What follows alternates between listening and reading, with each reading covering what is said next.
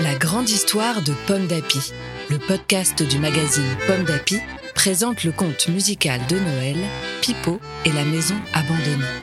À écouter jour après jour avec les enfants jusqu'au 24 décembre.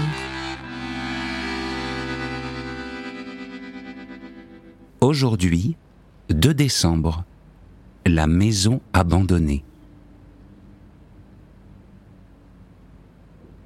Le lendemain matin, la maison est un peu moins inquiétante. Pipo se lève et prend son baluchon. Il soupire. Je dois repartir maintenant. Mais à peine a-t-il mis un pied dehors que la maison s'agite.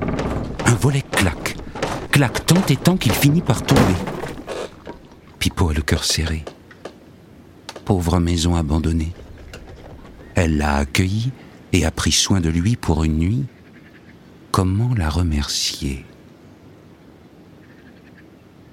Alors, Pipo regarde autour de lui. Il trouve une échelle, trois clous, un marteau. Il s'active, bricole et remet le volet sur la façade abîmée. La maison semble se calmer. Satisfait, Pipo croque un morceau de pain et sort son accordéon.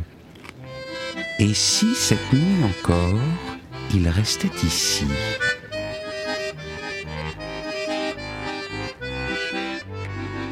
Merci d'avoir écouté cet épisode de Pipo et la maison abandonnée.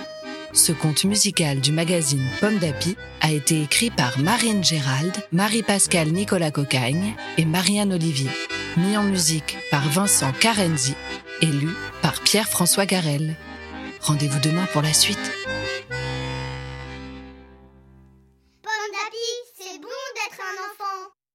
Un podcast Bayard Jeunesse.